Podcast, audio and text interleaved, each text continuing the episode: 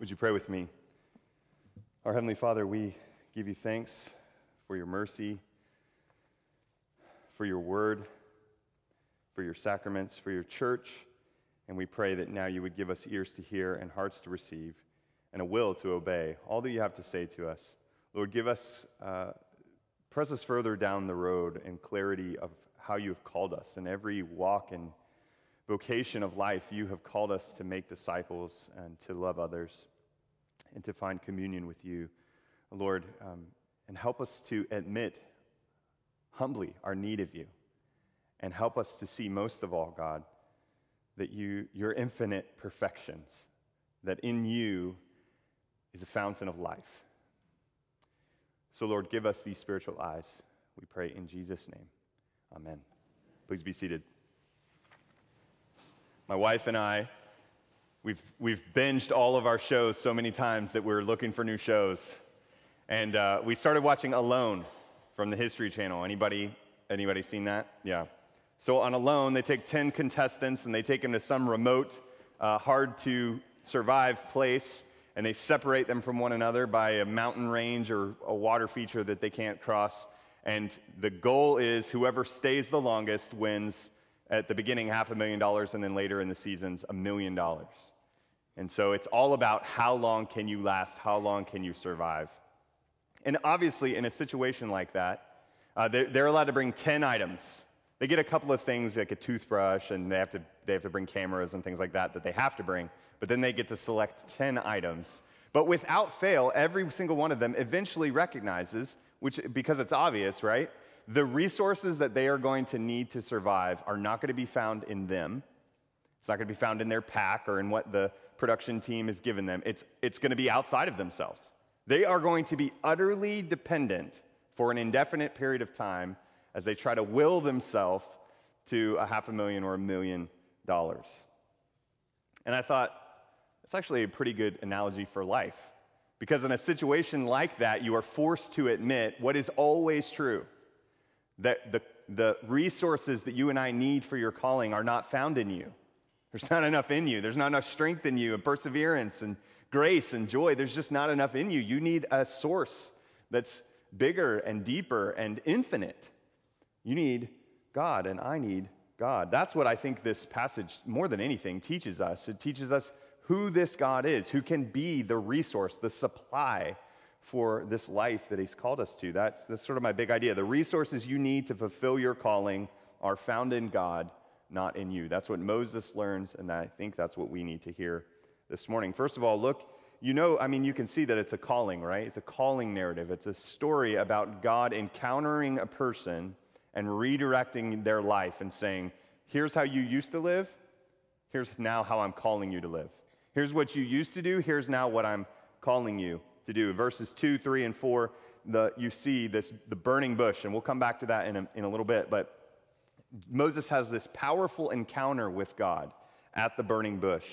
But the, that encounter is the very place in verse 10 where God calls Moses into God's service. In verse 10, it says, Come, I will send you to Pharaoh that you may bring my people, the children of Israel, out of Egypt. This is a repeated, almost ad nauseum pattern in the Bible. Whenever God encounters someone powerfully, he doesn't say, okay, now you have a good day.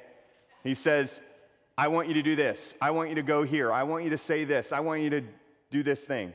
God, whenever God encounters someone, he always calls them into his own purposes. And just a little bit later in the book of Exodus, chapter 19, the, the people of God, the sons of Israel, are actually going to relive this experience. They're going to go to the same mountain and see the fire of God come down on the mountain, and they're going to enter into a covenant, and God is going to say, You will be my people, my treasured possession, though I have all the nations of the earth. You will be to me a kingdom of priests and a holy nation.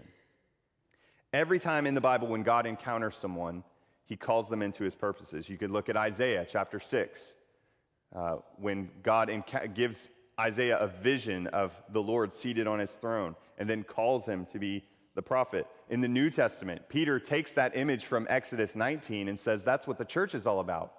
We've been brought out of darkness into his marvelous light that we may, does anybody know? Do what? Proclaim the excellencies of him who called us, right? Uh, it was in the Psalm, Psalm 105, in the first two verses. if you've been redeemed, tell the nations. Whenever you encounter God, He calls you into His purposes. Now, by that, I don't mean that He calls every single person to drop everything, go to seminary, and become a vocational minister eh, or a vocational missionary, though the Lord may be calling you to that. I mean that wherever you are, God has called you, where, whatever you've experienced, whatever situation, whatever life experience, whatever career you have, in that place, God has called you to be part of His work of redeeming the world. He's called you there to love people, to serve people, to commune with Him, to make disciples, to share the gospel, to fight against your sin. He has called you if you know Him. If you have encountered God in the gospel, if you know in your heart, in the deepest part of your heart, that Christ is risen, right? That Christ has died, Christ is risen, Christ will come again, then God has called you. You're on the team now, right? You've been set free to serve God. And I wanted to say, uh, just as I was thinking about this as a, as a dad, as a, and, and watching my wife as a, as a homemaker, that so often it's all the little things in life, all little mundane things, the little frustrating things in life that are actually the place where God is most powerfully at work. I have seven kids in my house, which means I have eight, counting my wife, people that God has put in such close proximity to me, and He's called me to disciple them. He's called me to, to model for them self sacrificial love.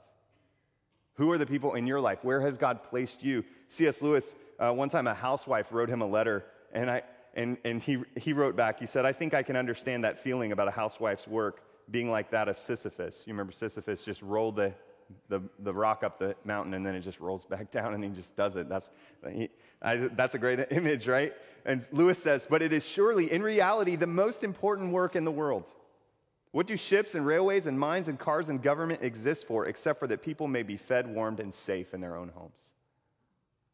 There is a way of looking at your, your life, your career, your vocation, wherever you are in life, your, whatever your lot in life, there's a way of looking at it that is actually strengthened and ennobled if you look at it under the guise of God's calling on your life. When God encounters people, he calls them into his purposes. Full stop. Part two, but the resources we need to fulfill that calling are not found in us. Moses is keenly aware of that. Keenly aware of that. If you read the rest of chapter 3 and even into chapter 4 through verse 17, um, Moses does not want this job, right? verse 11 Who am I, Lord, that you should send me? I'm a nobody. I'm not, the, I'm not your guy, you know? Draft somebody else.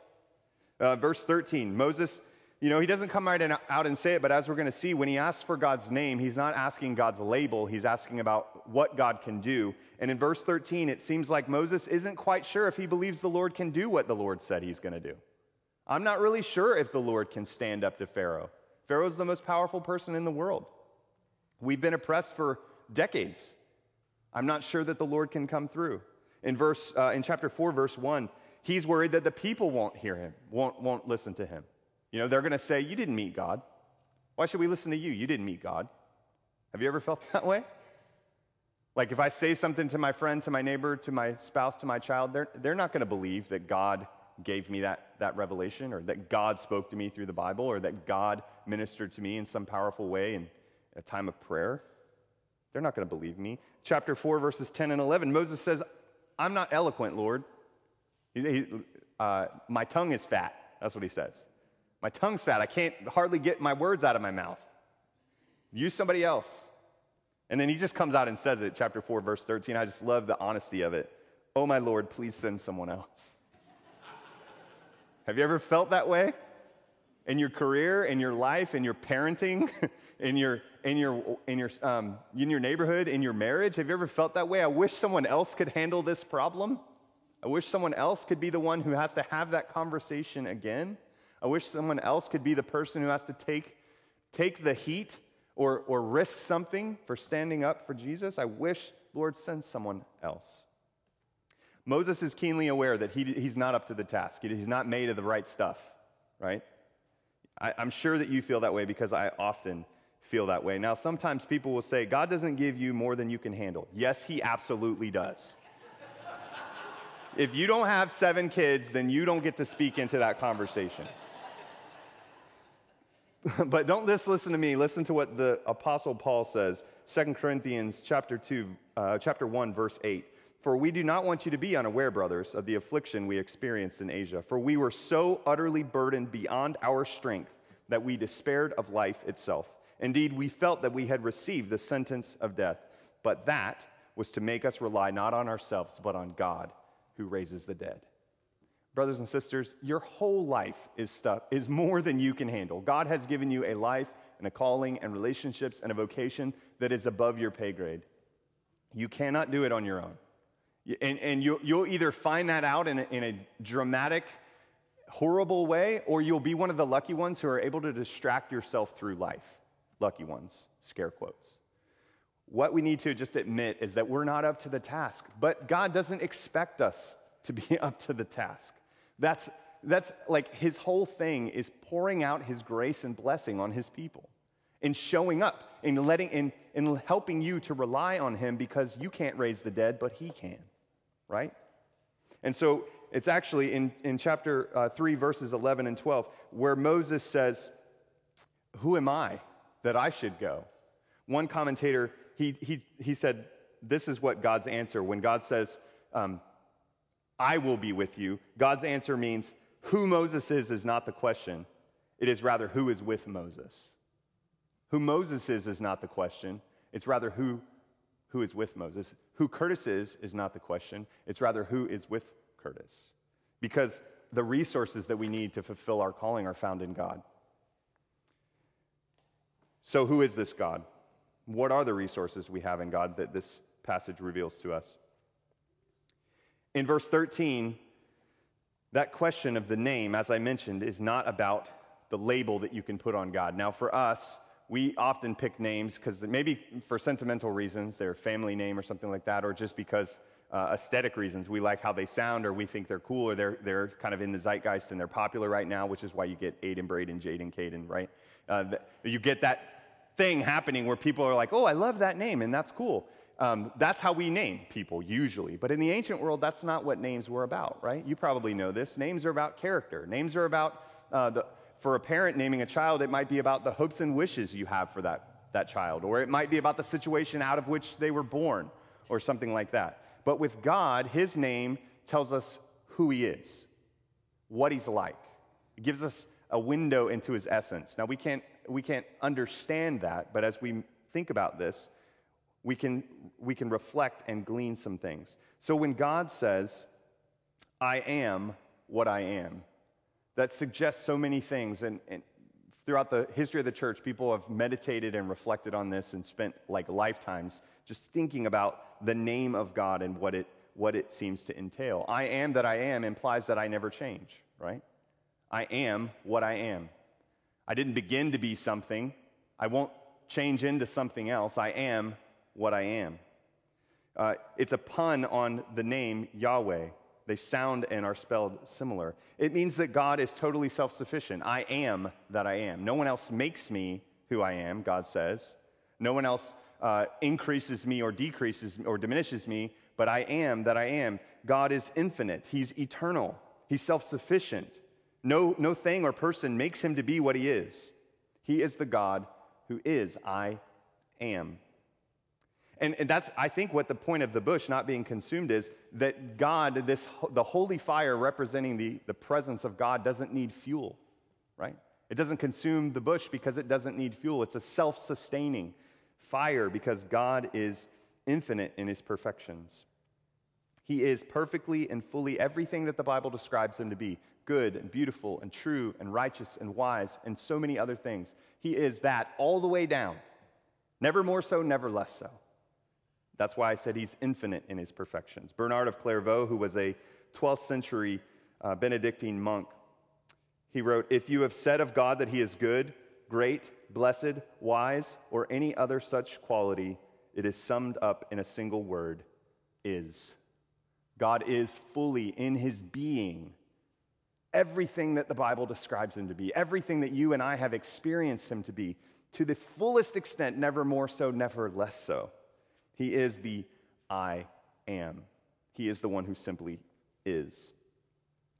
And I, I was reading this morning, actually, uh, I read Calvin on this, this section, and he was reflecting, and, and I think he gets it 100% right. He says, um, all of that, thinking about all of that and, and the nature of God, the essence of God, and what God is like, is all going to be revealed in the, the coming chapters of the book of Exodus. All of that perfect grace and all of that perfect power and all of that perfect wisdom, that's all going to be revealed to Moses and poured out on his people as we go through the book of Exodus. So, what are some of those? Um, what are some of the resources that we have that flow out of God, who is this infinite, perfect fountain? First of all, we, we have the promise of God's presence. You know, God didn't just say, Moses, go deliver my people. He said, Go tell Pharaoh to let my people go, and I will be with you, right? He, God says, He's going to come down. He's going to come into the mess. He's going to come into the brokenness. He's going to be right here. He promises in verse 12 that, that he'll be with him as he sends him to Pharaoh. He promises in verse 18 that he's going to come and meet with his people. God is all about presence. He wants to be with his people. Not just Moses, not just Israel, but you and me, right? Jesus said at the very end of the Gospel of Matthew, it's kind of interesting. The last word of the Gospel of Matthew is, I will be with you. God is always with us through the Holy Spirit. If we have faith in Jesus, God is always with us. You know, when, you, when, you're, when you are not physically alone, but you feel emotionally and spiritually alone, can, I don't know if you can relate to that, but God is with you. When you feel like an orphan, you're not. God is with you because He's eternal, infinite, perfect. Secondly, we, we because the resources don't come from us, it's, it's good news. God is infinite in His power. Verse 8 and 17, God, again, it's God who's, who's going to do this work. I will bring them up out of the affliction. In verses 19 and 20, he goes on to say that uh, Pharaoh's not going to let them go, but I, with my mighty hand, with my mighty hand, I will bring them out. I will do all manner of wonders there. Verse 20. We read that in, in Psalm 105. Remember the wonders of God and all his miracles and all his mighty works. God is a God of mighty power. And he, doesn't he still work wonders? You know, if you think about it, even your faith, as the way the Bible describes it, even your faith is a miraculous work of God's power. You were dead, spiritually dead, and God made you alive in Christ Jesus through faith. God, in his power, restores marriages and relationships. God, in his power, helps you to have that conversation again, to get up again to serve your person that you're caring for or your children. Gives you the power to hold your tongue, right? God is a God of power.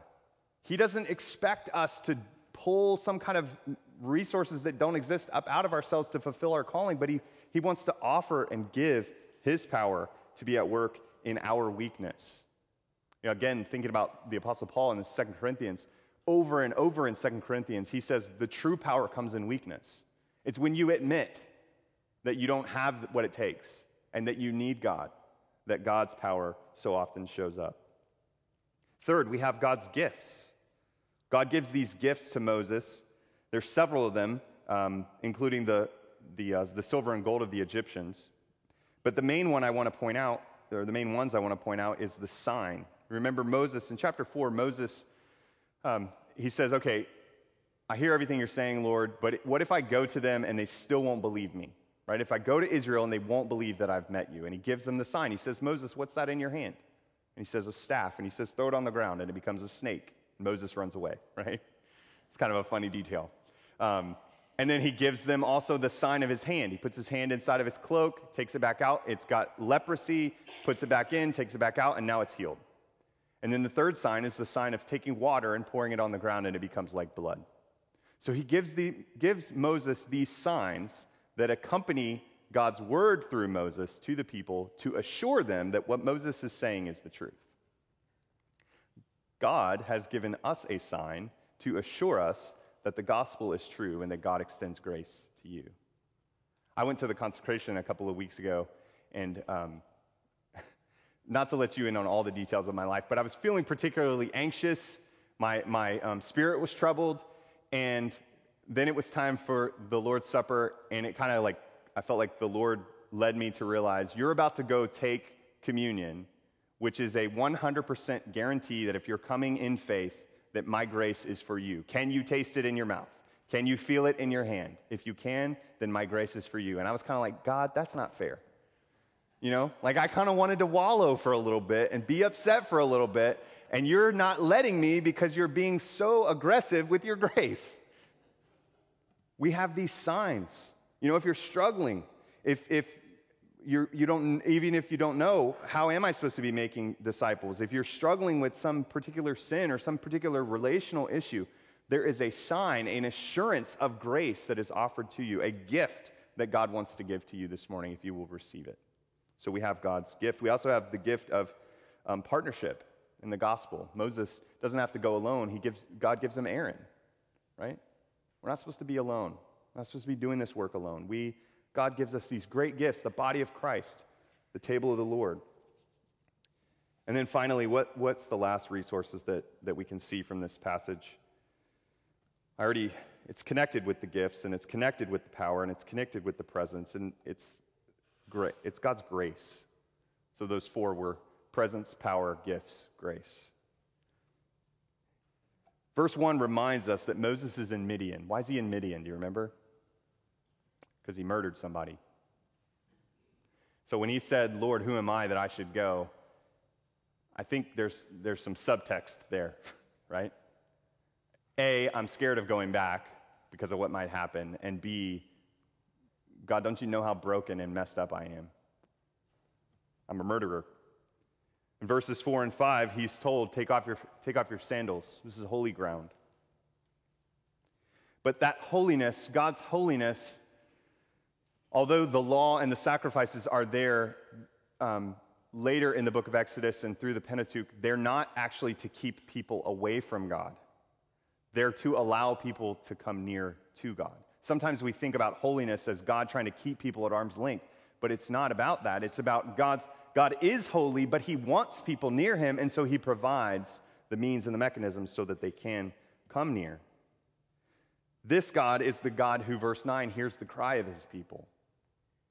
He's not, he's not just holy and far away, he's holy and coming down. Verse 16, he sees what's been done. He hears and he sees what has been done to them.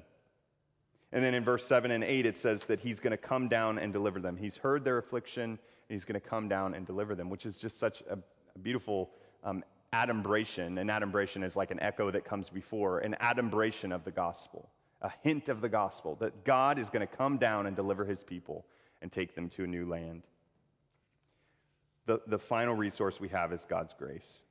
In John 1, we read that Jesus, the Word, the one through whom all things were created, came, came down, became flesh, and dwelt among us. The one who is holy, the one who reveals God to us. You know, John said, No one's ever seen God except for the Word who is at his side, and he has revealed him to us. The holy God has come down in Jesus Christ to come near to us. And in, in that um, short little part of John that we read there, four times it emphasized the grace of God. We have seen his glory full of grace and truth. In him we have all received grace upon grace. Through Moses came the law, through Jesus Christ, grace and truth. We need God's grace to fulfill the calling that he has for us. In all of our sins and all the ways that we've been sinned against, there is enough grace, in, an infinite source of grace in God that we can find forgiveness and healing and strength for the calling He has for us. There is a hymn, we, I actually think we sang it just a few weeks ago Guide me, O thou great Jehovah. And in, just in that first verse, it's like the hymn writer um, wrote this hymn just so that 200 years later I can use it as a sermon illustration.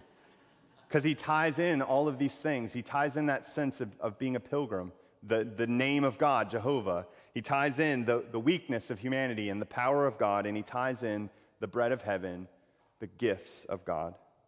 Guide me, O thou great Jehovah, pilgrim through this barren land. I am weak, but thou art mighty. Hold me with thy powerful hand. Bread of heaven, bread of heaven, feed me now and evermore. Feed me now and evermore. Let that be your song this week as you remember that the resources are not in you. That's okay because they're in God. Trust in him. Amen. Let's pray. Our Heavenly Father, we give you thanks and praise and adoration for being who you are and for sharing yourself with us. We pray that you would strengthen us to be a people who are about your business, that we would take seriously our calling, that you would give us the spiritual eyes to see just every facet of our life as a place where we can glorify you, commune with you, serve others, and make disciples. Lord, if we need the wisdom to know how that works, give it to us. If we need your power to stand up and, and take another swing, Lord, give it to us. Give us a sense of your presence. Help us to treasure your gifts. And Lord, fill us with your grace. O you who are full of grace and truth. We ask for all this in Jesus' name. Amen.